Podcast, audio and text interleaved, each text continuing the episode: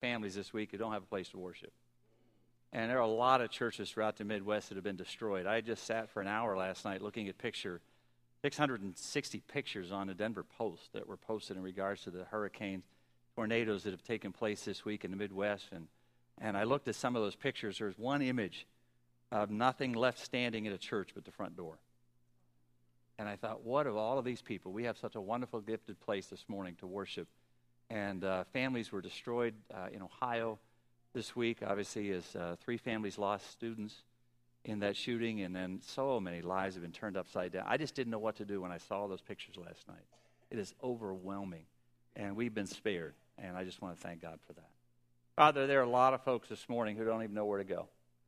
They don't know where to turn. Their whole life has been literally turned upside down. And I do ask in the name of Jesus and by the power of the cross, there are pastors and servants of yours all over this, uh, all over the Midwest that are sharing love and grace and giving water, uh, uh, cold water in the name of Jesus and a helping hand. And I trust that you'll reassure them and strengthen them. Father, please intervene in really powerful ways. You spared our lives, you spared our homes, our families, our churches, our buildings here in, in this state, but so many other states have just faced enormous tragedy. These families in Ohio that have lost these three students to the shooting, other families whose lives have been turned upside down, many who died as a result of the storms this week. And we don't ever want to forget that when we are so blessed and we are wonderfully so surrounded by grace, that there are others this morning who have just been devastated. And so we ask you in the name of Jesus to lift them up. Draw people into their lives, into their homes, into their families, uh, into their areas that can show them the love of God in the midst of tragedy, in the midst of devastation. May you again uh, bring people into their path who will show them your love. In the name of Jesus, we pray.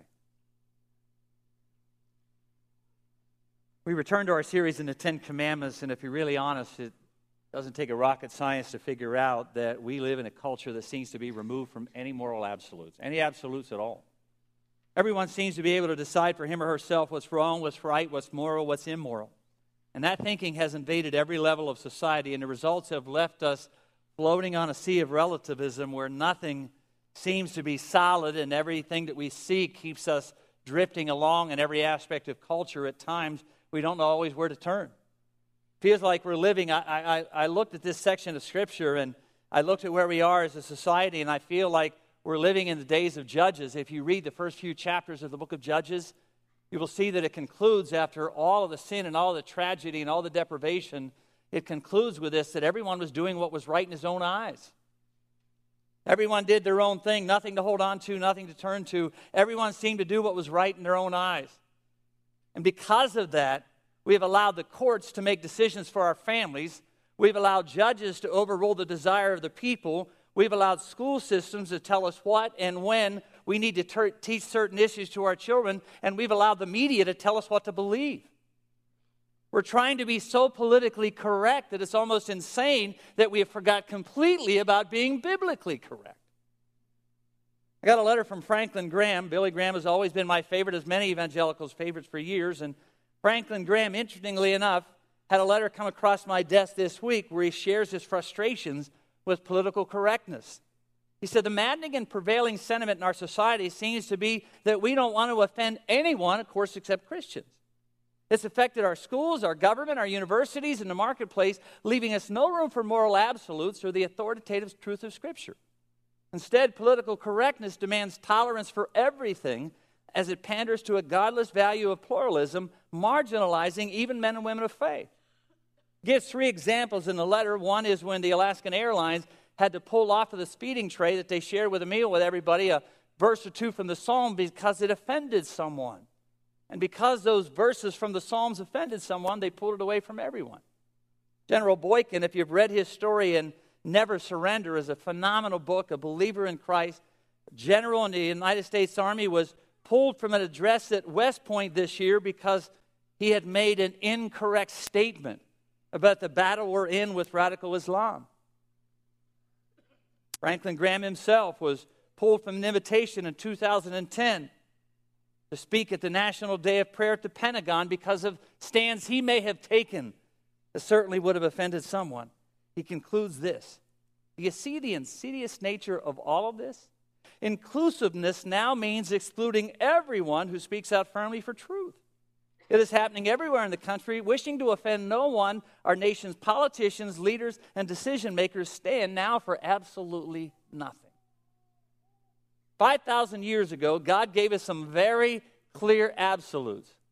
Very clear absolutes that carry the same weight, same power, and the same meaning as they do today.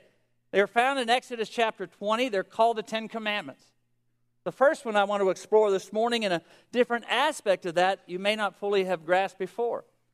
It's found in Exodus chapter 20. It begins in verse 2, where God says this I am the Lord your God. I brought you up out of Egypt, out of the land of slavery. You shall have no other gods before me. Not optional, not a suggestion, not an inference. You shall have no other gods before me. You shall not make for yourself any image in the form of anything in heaven above, or in the earth beneath, or the waters below. You shall not bow down to them or worship them. For I, the Lord your God, am a jealous God. God says very clearly, No other gods before me. Do not worship or be devoted to anything else that gets higher priority than me. No idols, no substitutes. Webster Dictionary defines idolatry as that which has no substance but can be seen. Fascinating. Defines idolatry. I looked it up again this week. One of the definitions of idolatry in the Webster Dictionary is that which has no substance but can be seen.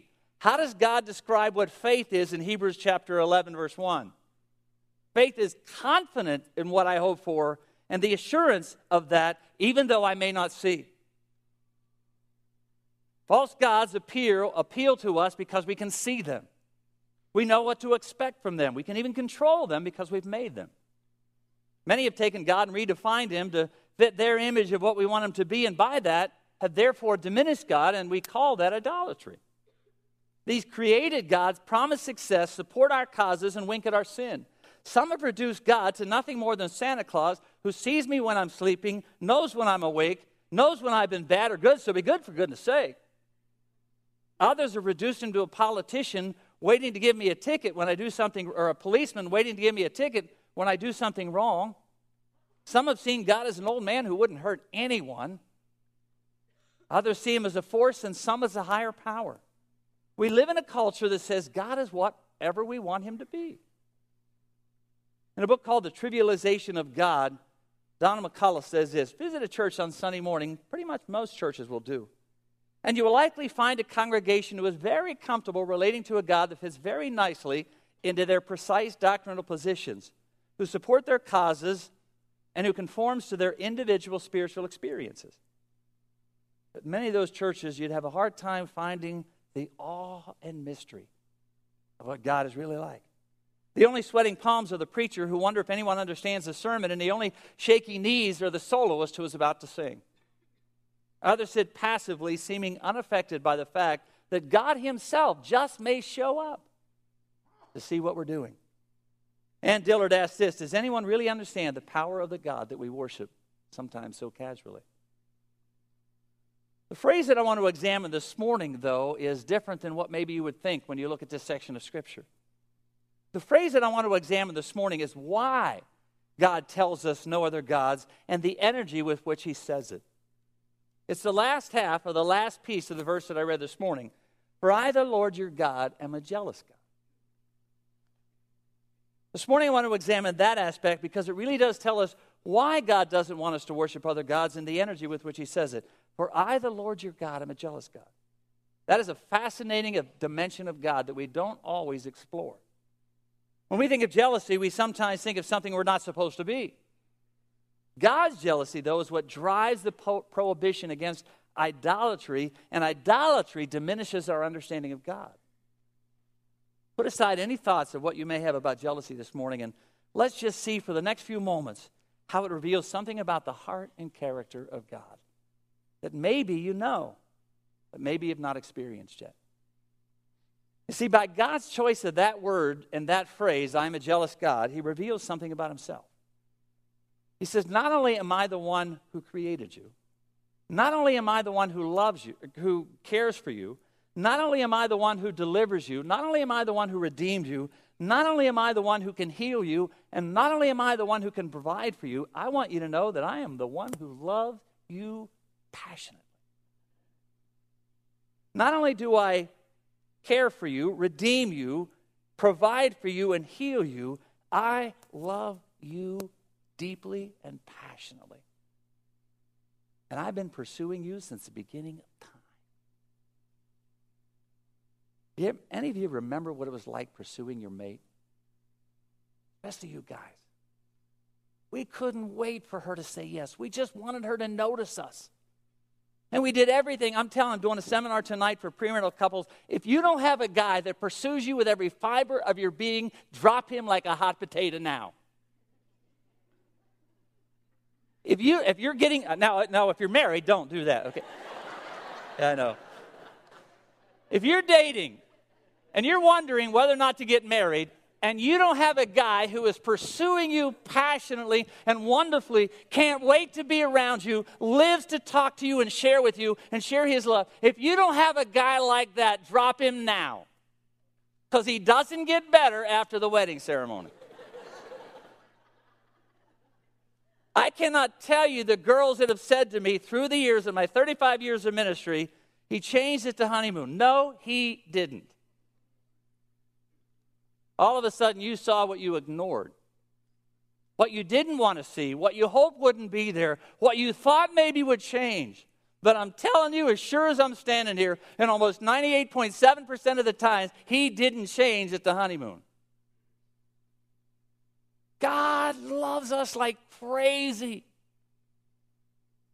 And if you remember what it was like pursuing that mate who finally said yes to a date, and then finally said yes at the engagement process, and finally said yes at the wedding, and you remember what your heart felt like, and you remember what it was like to go after with every fiber of your being, and you couldn't wait for that relationship to be culminated, and you knew you were going to spend the rest of your life with her, that's a little bit of a glimpse of what it's like for God to passionately pursue you from the beginning of time. God says, Not only have I created you, but before the foundation of the world, I've been pursuing you. And in my relentless pursuit of you, I sent my only son to reveal how unbelievable my love is for you. That's why God reacts when we embrace another love. God, in a rare, very real sense, is incapable of being dispassionate about you. God, in a very real sense, is incapable of being dispassionate about you. You may be able to go in church and sit passively, but God says you need to know I, the creator of the universe, am in love with you, and I'm incapable of being passive about you. Some of us may be uncomfortable with that dynamic of God's nature and character. Some are okay with God as love and that God loves the world. I like that. I understand that. I get it. I understand even the cross. But as long as it stays out there somewhere, it doesn't have to affect me personally. And I don't know if I want to get any deeper than that. But God's love is personal. God loves you. That's why He's jealous when you embrace another love. You see, we're okay with God as king. I'm the servant. I love the king. I obey the rules. I like that. But it goes so much deeper than that. The Word of God, I, I love Scripture, but the Word of God employs a wide variety of metaphors to capture the amazing facets of our relationship with God. One section of Scripture said, I am the potter, you're the clay. I like that. I understand that. That's a great way to understand my relationship with God. My response to that is submission. Make me and mold me. I'll be whatever you want me to be. You're the potter, I'm the clay. I'm okay with that. I submit to you. Another one says, He's the shepherd, I'm the sheep. I'll follow where He leads. I like that. I want to know where to go. I'll go wherever you want me to go. You tell me, and I'll follow you. I like knowing I'm safe. I like knowing you're going to protect me. I like that analogy. And so you be the shepherd. I'll, I'll, everywhere you tell me to go, Lord, I'll go. He said, He's the master and I'm the servant. I like that. Uh, I bend my knee and I obey. I'll do whatever you ask me to do. All of those are great metaphors and all are biblical. God is much more than that.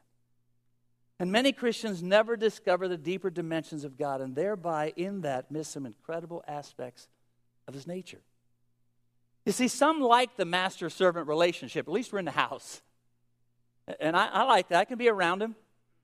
And I know he accepts me and I serve him and I love him, but we're called to be more than that. We're also called as children.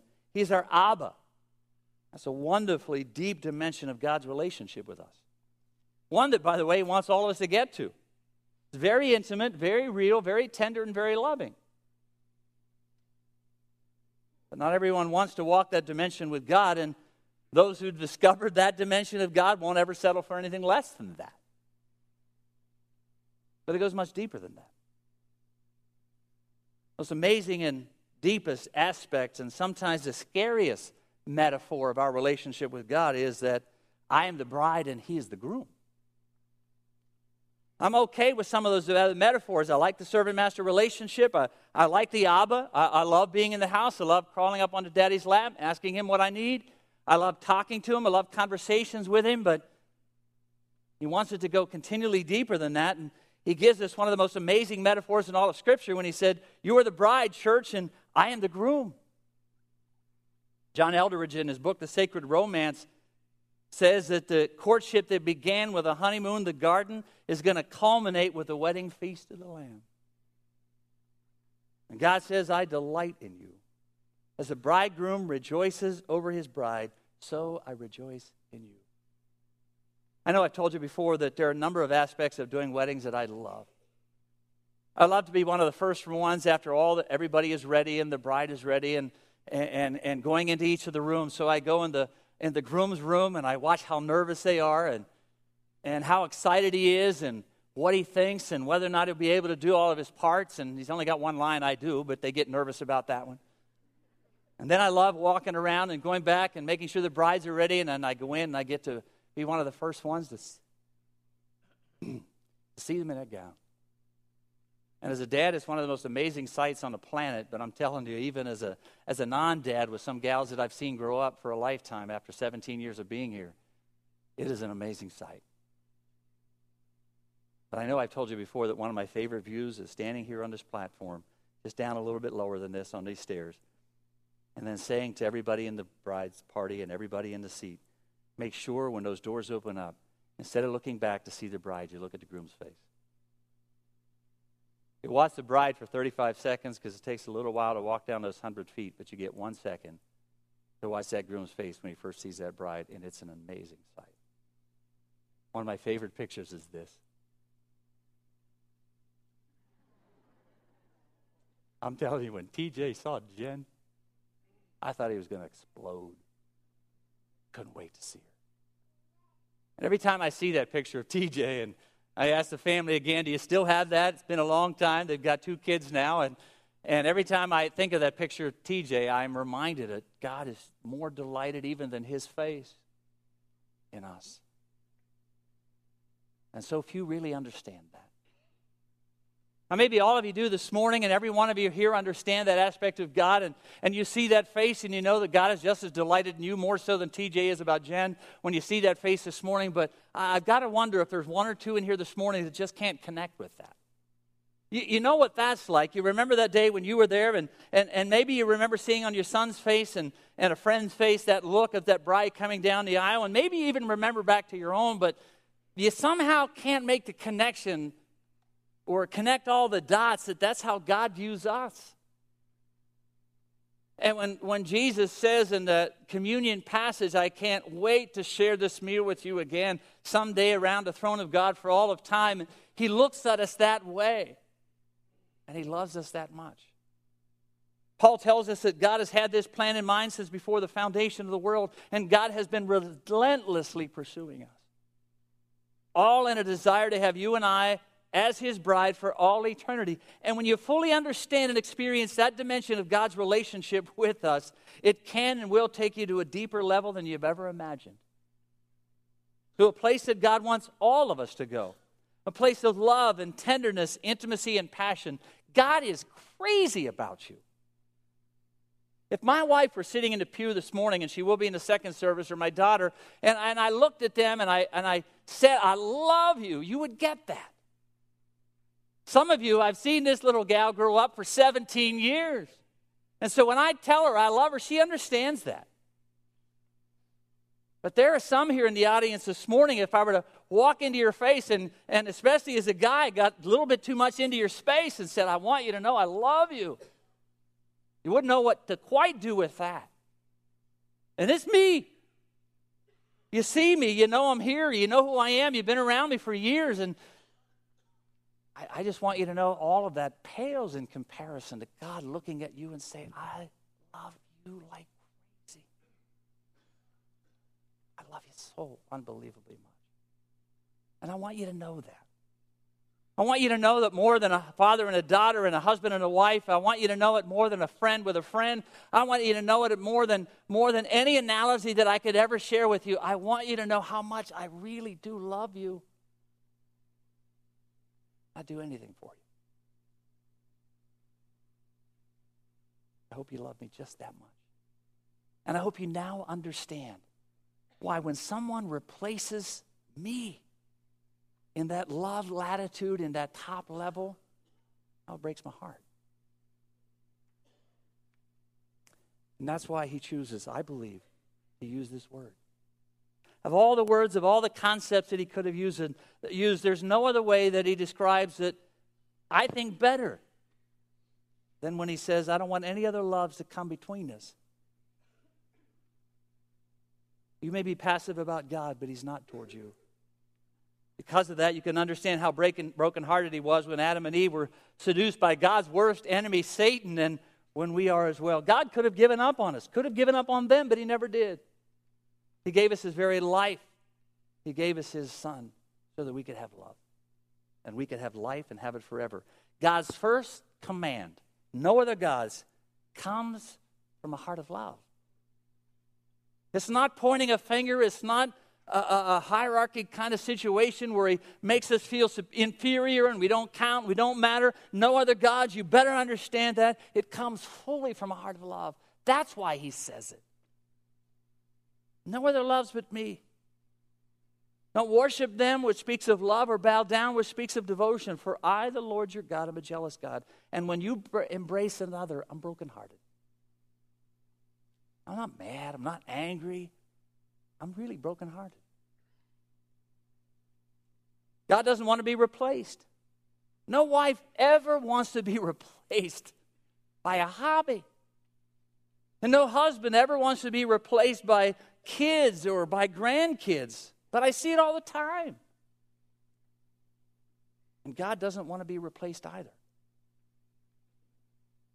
You see, we're more than clay that complies and more than servants who obey. We're more than children who belong and friends who agree. God's desire is love and intimacy, to be known and fully known. And when you're ready for that and when you embrace that, it'll change your life. It will literally change your life forever. There are many who don't know how to open up to that kind of love on a human level, let alone with God. Every time I do a survey in any group or any setting, when I talk about how we view God, so many of us view God from our Father's standpoint or what we imagine our Father to be and how He looks at us and how He treats us and trying to live up to His expectations and all of those. And we did it again in another setting, and we had one person in 14 who said, I, I see God as somebody who loves me tenderly, passionately, and completely.